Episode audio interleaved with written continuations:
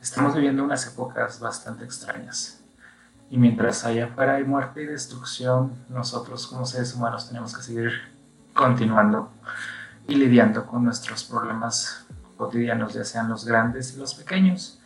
Y de repente llega alguna cosa que, vaya, en verdad se siente como el fin del mundo.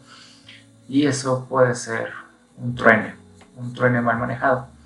El último fin de semana, en vez de disfrazarme de Halloween, pedir golosinas, estuve platicando con, con un camarada, con un amigo, con un colega, que de hecho eh, está pasando exactamente por esto, por un, un truene, es media pandemia.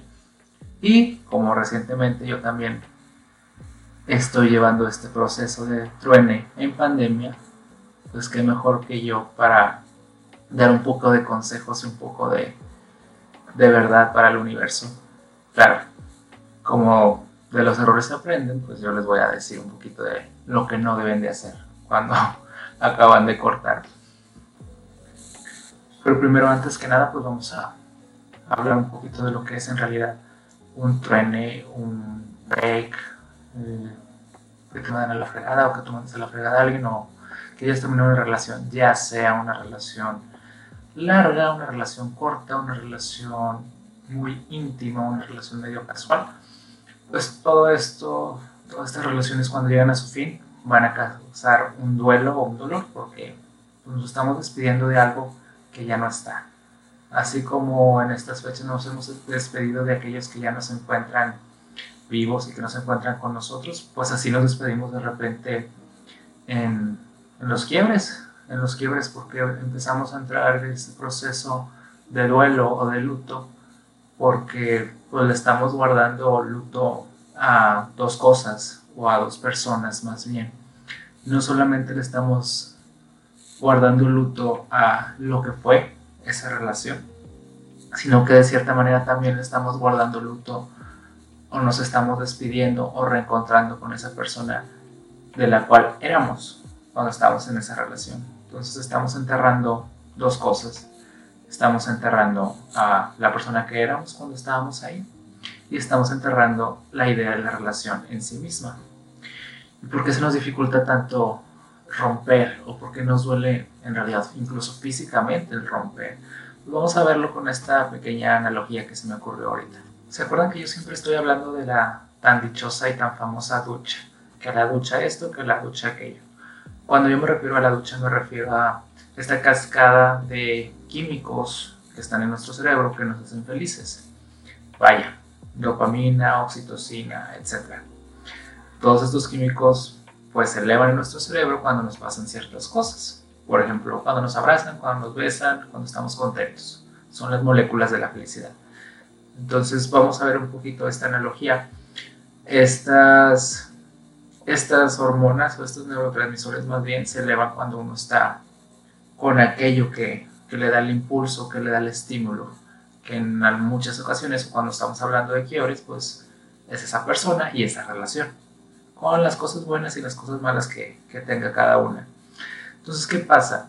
Imagínate que, imagínate que eres una de estas personas que usan drogas o que son fanáticos de las sustancias, de ciertas sustancias. Por ejemplo, imagínate que eres fanático de, de la heroína y bueno, estás súper, súper agarrado y súper, súper, súper adicto a esto y pues no te quieres mover de ahí, ¿no? Y cada día recibes una dosis de, de tu droga de tu elección. Dopamina, oxitocina, las moléculas de la felicidad.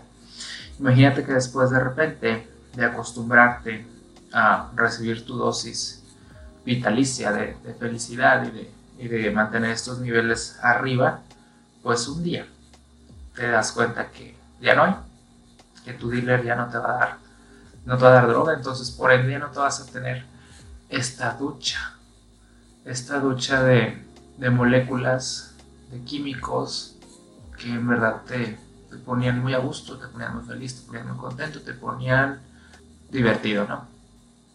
Entonces ahí empieza la pérdida.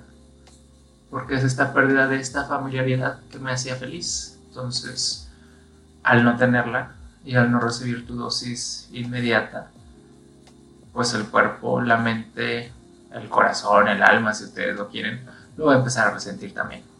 Hay abundantes modelos psicológicos que tratan de explicar el fenómeno de, de un quiebre o las razones y causas que ponen, que se interponen al quiebre. Y pues hay varios modelos. Eh, de hecho, el que me gustó más es un modelo que se llama el, el modelo de la cascada de la disolución de la relación que también se le conoce como el modelo de los cuatro jinetes, como los cuatro jinetes del apocalipsis, pero aquí son los cuatro jinetes de, de tu break.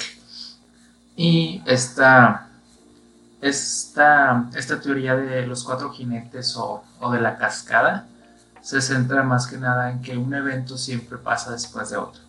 O sea, un evento, como una cascada lo dice, un, un evento lleva al siguiente evento o al siguiente jinete y ese evento lleva al siguiente jinete hasta que ocurre la disolución de la pareja, ya sea matrimonio, eh, pareja casual, romántica, eh, que vivan juntos, concubinato, lo que ustedes quieran. Y menciona que eh, estos eventos van generando cierta negatividad, cierta hostilidad que terminan en la disolución. Entonces vamos a ver de, qué se, se trata un poquito esto. Obviamente, como en todas las teorías o en todo lo que aplicamos en las personas, no vamos a 100% estar seguros de, del resultado, ¿verdad? Pero este modelo pretende o trata de, de predecir que va a ocurrir una, una, disolución o una ruptura. El primero de los cuatro jinetes de, del apocalipsis de tu relación es la crítica. La crítica es el primer indicativo de, que esta cascada de, disolución está iniciando. Y la crítica pues, se define como este tipo de ataques o de comentarios que una persona hace en contra de la personalidad o el carácter de la otra. Como cualquier relación al momento de iniciar, pues todo es miel sobre hojuelas, todo está feliz, jiji, jajaja. Y a menudo, a cuando las relaciones van madurando por por el tiempo, por la intimidad, pues uno empieza a descubrir más cosas de la personalidad de, del otro o de la otra. Y cuando hay ataques hacia esa personalidad, como críticas o algún tipo de, de, interacciones más negativas o que son constantes los reclamos y el decir es que tú haces las cosas de cierta manera, es que no las haces de otra manera, es que eres muy sucio, eres muy cochina, eh, no sé, no me pones atención, etc. Cuando las críticas al carácter de la persona empiezan a aumentar, ese es el primer punto rojo. El segundo punto rojo es la defensiva, el estar constantemente en la defensiva. Es cuando nosotros, para evadir la responsabilidad de, de nuestros actos, nosotros o nuestra pareja empieza a poner excusas o a poner ataques en contra tuya, en el que nunca aceptan la responsabilidad de lo que hacen. Es cuando quieres decir, este es el problema, y la persona está a la defensiva y obviamente ignora, se va por la tangente o te saca algo de que pasó hace, no sé, tres años en la relación o simplemente no decide no, no, no lidiar con el problema. Ese es el segundo foco rojo de que, de que por ahí van mal las cosas. El tercero es el rencor o el desprecio, es como sinónimo. Es cuando eh, de esa admiración que tú tenías y ese respeto que tú tenías a esa persona se convierte en lo contrario. Ya hay, ya hay una falta de admiración, ya hay una falta de respeto, que todo esto puede ser obviamente en mutuo. ¿Y cómo se identifican las conductas de las personas? Pues es cuando alguna de las parejas eh, se burla, usa el sarcasmo, eh, se indigna constantemente con la persona o trata de culparlo siempre de que las cosas están mal a la otra persona o incluso se puede ver en este tipo de lenguaje no verbal. Por ejemplo, cuando uno está hablando y la otra persona nomás avienta los, los ojos hacia el cielo y les da vuelta o no sé, tosiendo, etc. Y este tipo de actitudes de desprecio o de rencor o ataques tan, tan puntuales y tan, tan obvios y tan fáciles de observar es eh, de, los cuatro, uno pues básicamente es el, el, más grande predictor de, de disolución. De hecho, el estudio que yo estaba leyendo es que mencionaba que, no sé, no sé si sea medio misógino decirlo, no sé, ¿verdad? Pero decía que eh, cuando la mujer tiende a, a, estar en esta fase y hacer estos ataques tan, tan obvios, ya, estás perdido, ya no hay, ya no hay más para adelante, o sea, es un predictor prácticamente muy fiable cuando se trata de, mujeres. Y volviendo un poquito al anterior, el estar a la defensiva, según este modelo, el estar en la defensiva es habitualmente más fuerte en hombres. O sea, esto de evadir responsabilidad, de, que no querer que te critiquen, de no querer escuchar eh, razones o, lidiar con problemas, eso es más, más de, los masculinos, según este estudio, ¿verdad? El último que es como que el último jinete del apocalipsis de tu noviazgo, de tu relación, que viene más siendo más el, el último clavo en, el ataúd de, la relación, es la pared. Es la pared, es cuando en realidad hay una separación ya tan, tan palpable y tan real que empezamos a poner una distancia completa. Y literalmente es hablar con una pared. Cuando ya no hay esfuerzo, cuando ya no hay energía, cuando se sigue manteniendo esta distancia, no nomás física, pero una distancia que también es emocional o de tiempos. Eh, no sé si alguna vez ustedes han visto esas parejas que, que de repente tienen muchos problemas y de repente, ¡pum! Uno de los dos se pone a trabajar horas extra, el otro se mete a 20 actividades, la otra se pone a tomar clases de no sé qué, y todo esto para seguir generando esta distancia y evadir el conflicto que es inevitable y que para ambas partes ya es muy real. Y, o sea, ambas partes ya saben a dónde va, a dónde marcha eh, esto, esta cascada, pero esta poca capacidad de, de querer lidiar con ese conflicto maneja que, que manejen esta distancia. Y estos cuatro, pues, eh, son predictores de, de una ruptura ya ves que mencioné el catastrófico estado de, del mundo en estos momentos.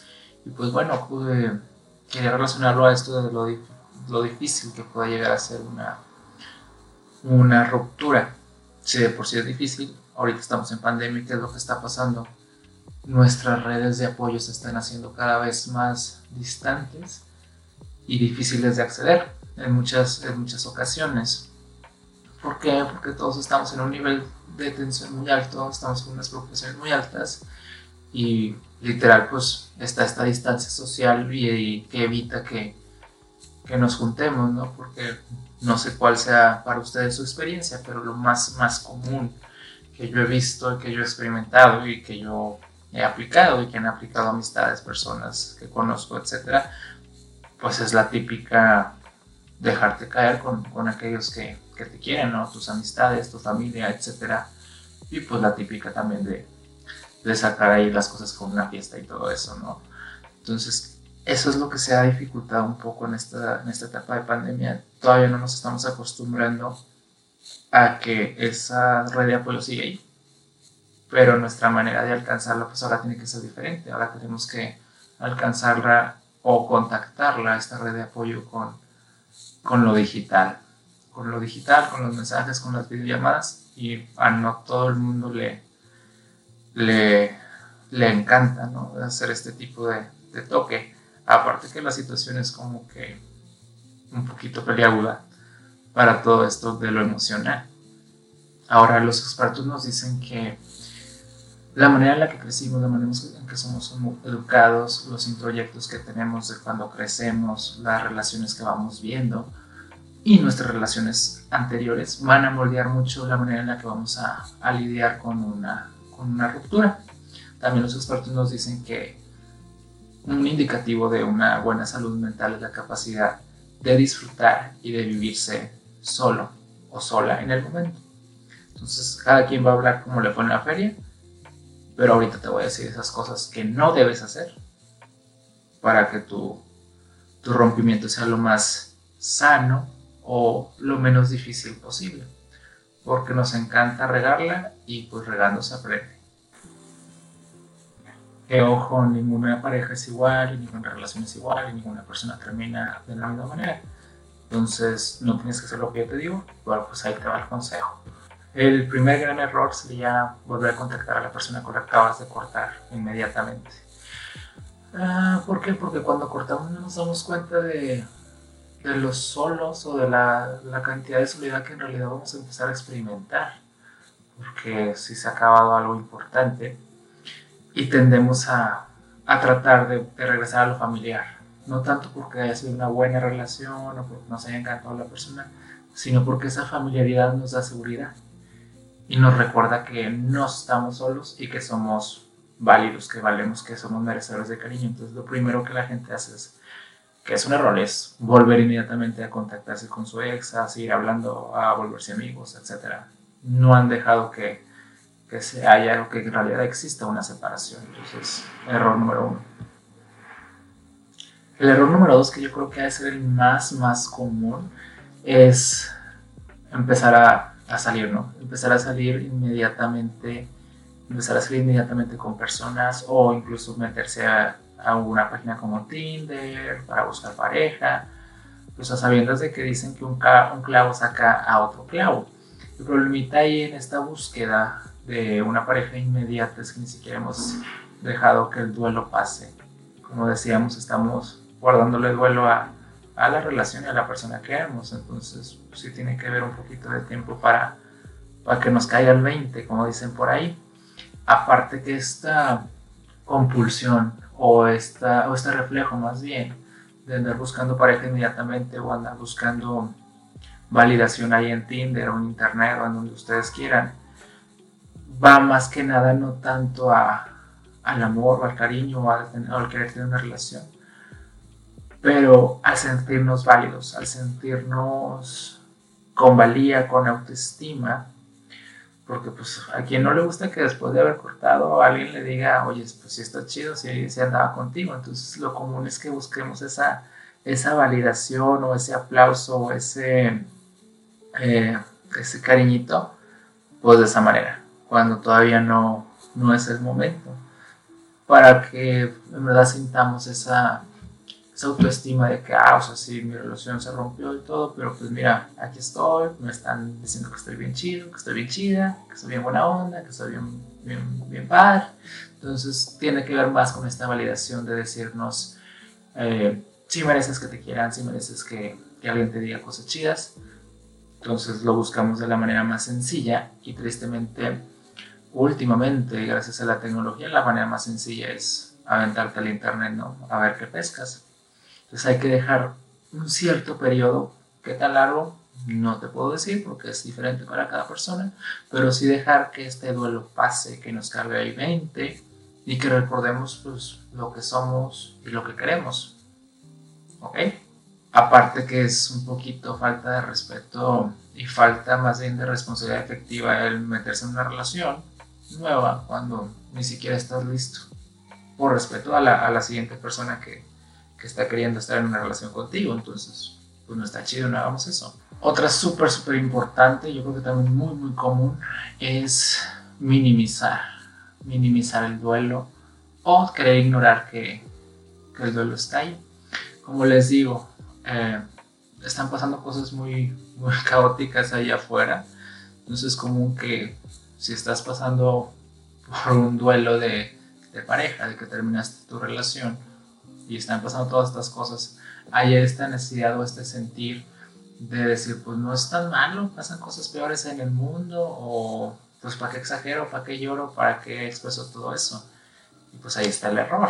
El error es que por más desastrosa que haya sido tu relación, por más superficial que haya sido, si duró mucho tiempo, si duró poco tiempo, es tu relación. O sea, es una parte de ti, es como tu bebé.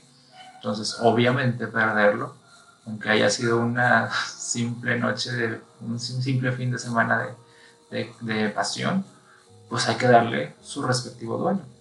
¿Cuánto? Tú sabrás cuánto. Otro error, y creo que nadie lo menciona o lo mencionan muy pocos, es andar pidiendo consejos eh, exageradamente. Porque eso pasa, la gente rompe sus relaciones y en vez de buscar un cierto apoyo profesional le pregunta a todo el mundo si está haciendo lo correcto, si debería devolver, si debería seguir igual, si debería sentirse mal, si debería sentirse bien. O sea, se lo preguntan a la mejor amiga, se lo preguntan al amigo, se lo preguntan a su otro ex, se lo preguntan a sus papás, se lo preguntan al taxista, se lo preguntan a la chava que se encuentra en la peda. O sea, constantemente nos llenamos de, de las ideas y de los consejos de los demás y muchas veces los consejos son uno completamente contra el otro. Una persona te puede decir que, hay que guardar luto, que, hay que estar un tiempo solo, sola, y otra persona te va a decir que, que, no, que de una vez, que un clavo saca otro clavo, que hay que darnos, hay que irnos de fiesta, etc. Entonces, al final la única persona que va a tener la respuesta correcta pues eres tú. O bueno, tu terapeuta también puede ser. Y la otra que también es muy muy común y se ha vuelto cada vez más común porque pues vivimos en este mundo digital es el estoqueo o el andar revisando cada rato las redes sociales de tu ex, ex pareja. Eh, que gracias a lo que yo nunca he, con lo que he tenido que lidiar. Pero es muy muy común que hagan este, esta checadita, ¿no? Pues le voy a dar una checadita voy a dar una checadita a ver qué subió, a ver qué está haciendo, a ver si está saliendo con alguien. O si tú no das la checadita, pues mandas a tu mejor amiga que lo haga, o a tu hermano, o a tu hermana, o a alguien más.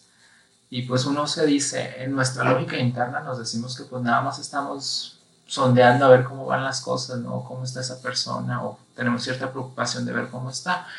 Eso es la mentira que nos decimos. La realidad de las cosas es que estamos tratando de volver a, subir la ducha, ¿se acuerdan de, la ducha que decía?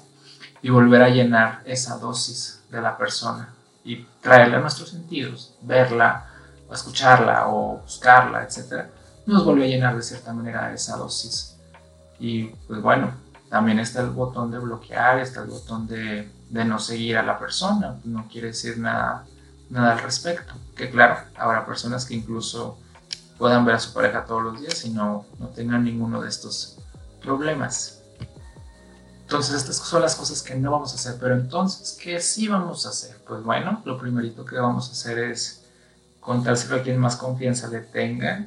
Y a veces quien más confianza le, tienes puede ser incluso tú mismo. Lo puedes escribir en un diario a ver cómo, cómo te fue en la feria. O se lo puedes comentar a alguien, no te lo quedes guardado. Sería una tontería, sería algo muy, muy torpe de tu parte porque ya sabes, esas ideas se vuelven como bolitas de nieve y de repente ya son una bolota y una avalancha. Esa es la primera. La segunda es que vamos a invertir en nosotros.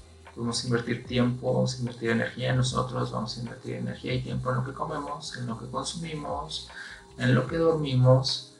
Y honestamente, dormir bien y comer bien suena muy trillado, pero pues sí le hace maravillas al cuerpo y al alma.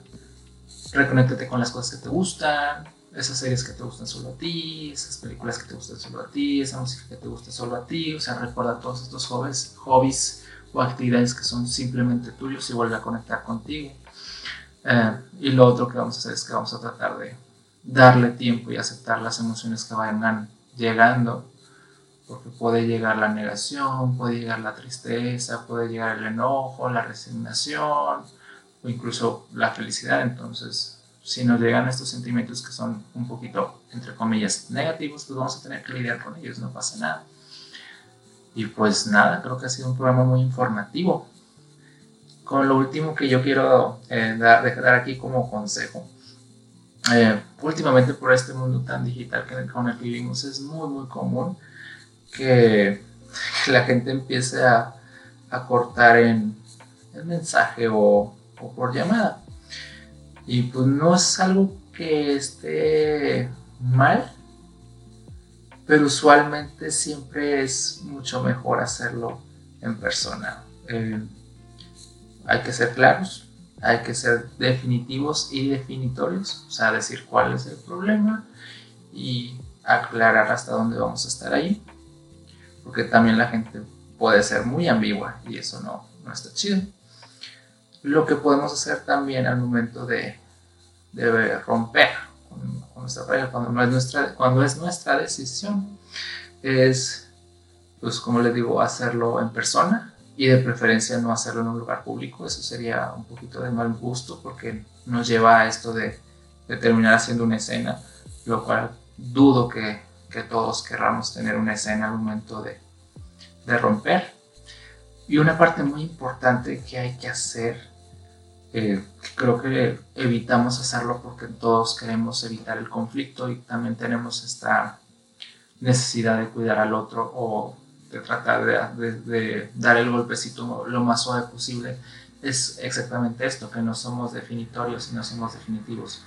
A lo que voy es, si vas a cortar, escoge a la persona, escoge el momento, dile que vas a cortar, pero tienes que ser claro o clara con tus razones. Eh, si simplemente te inventas una excusa para evitarle un dolor a la persona, ninguno de los dos aprendió nada de esta relación.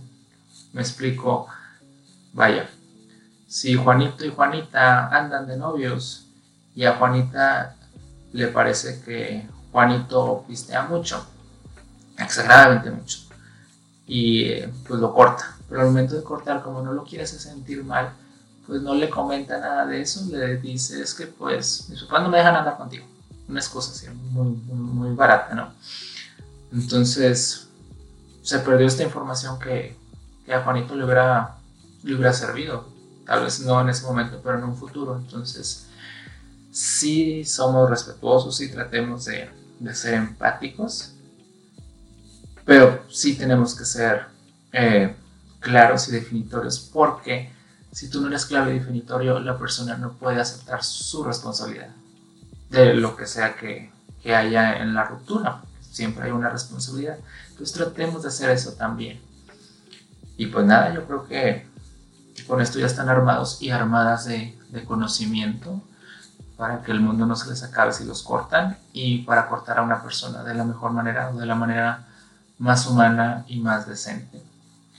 Y pues nada, eh, yo soy Eduardo Valde recordándoles que, como siempre, las relaciones son difíciles. La otra, que romper no es el fin del mundo, solo nos dice que hay una incompatibilidad y que tratemos siempre de, de cuando vayamos a llegar a estas rupturas, de tratar algo como, como una separación consciente, una separación consciente de las cosas que quiero, las cosas que no quiero, las cosas que esta pareja me daba, las cosas que no me daba. Y pues si las cosas no se acoplan una con la otra, pues no hay de otra más que cortar. La fuerza ni los zapatos. Y pues nada, cuídense bastante. Recuerden que cada jueves tenemos un episodio nuevo aquí en Mañosa MX, su podcast de relaciones, género, y cualquier cosa interesante que se nos ocurra. Cuídense bastante, no salgan de casa, pónganse el cubrebocas nada, pórtense mal, cuídense bien. Chao.